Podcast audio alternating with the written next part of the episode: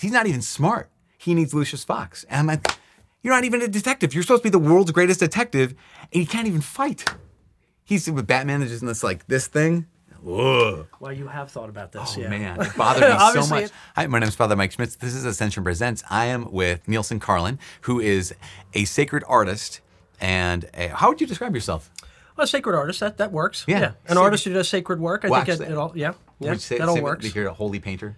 Uh, I don't know about that. I'm working towards that. you yeah, do with God's sacred grace, art. yes, I'm working in that direction. Yeah. Uh, you have a background not only with sacred art but also superheroes. and was that your entry into art through the world of comic books? yes, I've been drawing since I was a kid, very early, and I picked up on comic books very early. I think I was just going to college and seeing a larger art world that, that uh, showed me some areas that, that I wasn't thinking about when I was in high school. Why sacred art?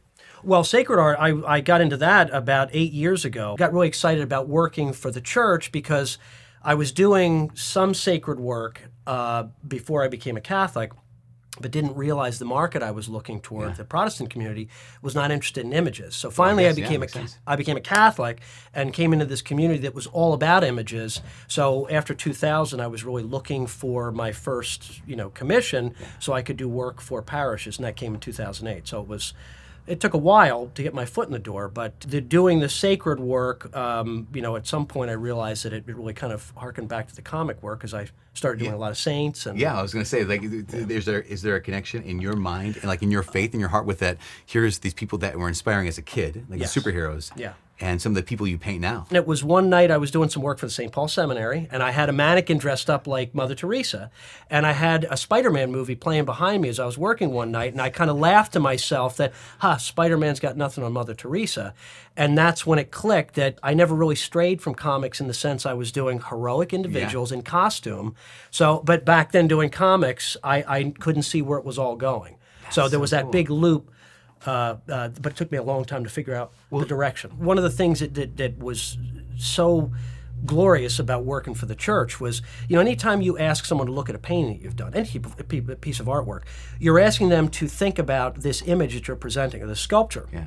And a lot of the work I was doing for the, the secular world, it's not that I couldn't get behind it, but I wasn't fully invested in being able to take someone and say, look at this, I want you to think about this. And I didn't necessarily want to focus on it when I was doing it, but working for the church, I'm invested in the subject matter because I want to think about it, and I'm asking, I'm hoping people, it will bring people into thinking and contemplating about the image. I Yeah. mean, the art is a vocation then. It wasn't just a matter of like a nine to five thing, but I felt a real calling and, and coming into full communion with the church just completed that whole path. So when it comes to superheroes, why are they so enduring? And why are they so universal? Like I will still read comics now. I'll still collect comics now, and I know around the world people do the same thing. What is it about comics and superheroes that we love?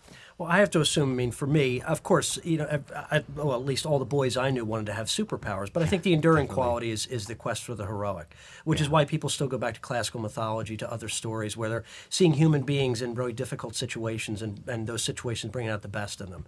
So I have to assume it's that. It's the search for that, or it's the respecting that heroic quality in human beings. More than just like powers. Yeah. It's Yeah. using those powers for like something bigger. Actually, that's really interesting because that's a s a a sense of like we can't all have powers, but we all can do the right thing. Right. So we all can't be superheroes, but we all can have that sense of like living a heroic life. Right. I think we're all made for that. So, s- speaking of heroes and heroic lives, um, you are a Marvel guy, Yes, I am. and I am a DC guy. DC, DC. I'm a DC guy, which is funny because you're wearing my DC, Well, I do Little still have some Green titles, Lantern. some DC titles. and yes, but- actually, and I'm wearing, uh, I'm wearing Captain America. I'm wearing Marvel right now, so this is interesting. Well, you know, I keep taking the Facebook quiz. It tells me which superhero I am, and I keep coming up Green Lantern. I don't know why. I wish it was wonder something why. else, You but don't have yeah. any fear. so I had to get the shirt. Yeah, well, that's right. Yeah, You exactly. still read comic books? Uh, not that I would admit on camera. Yeah, maybe I do, just maybe did. I don't. I don't know. Well, I have kids now, so yes, I have kids now, so yes, You of have course, to. yes, yeah, So absolutely. if you're a Marvel guy, um, what is who is your number one Marvel hero and your number one DC hero, and why? Marvel is Wolverine. I mean, Thor. Oh, really? Thor is a close second because I really love Why mythology. Wolverine? is is the noble savage. So the, the character is just. Uh, I think it's just always intrigued me. Yeah. The claws, and of course, it was you know that was always interesting. But yeah, like I said, it's a noble savage. You have this very v- always represented very noble guy, but he has the berserker fury. So it's Yeah. always this tension between the two sides in him. And he's consistent, consistently when he's most Logan, when he's most him, he's doing the right thing. Right. Exactly. That's interesting. And then DC was the Flash. Always the Flash. The speed, I don't know. I, I don't even. It wasn't even so Okay, much and then- Barry Allen. Barry Allen, It's not Wally West, not Jay Garrick. No, but I like the helmet. I like Jay's helmet. Yeah, I like the uniform How does it better. Uh, stay on? That's the big question. You know, I know. I You and I watched one of the recent series, and I Yeah. thought, how does that stay on his head? There's no strap, nothing. So no, I agree. It's a Yeah, Speed that's Force. A, that's a, exactly must be. Yeah. So the speed of, of Barry Allen. Although you know, Batman apparently once said that if his parents hadn't been killed, he would have hoped to grow up to be like Barry Allen. Oh, okay. I didn't know that. You're see, you're the DC. guy. Well, I don't you know, those so I- storylines. I- Yeah, I it's a mystery to kinda me. am, I kinda am. yeah.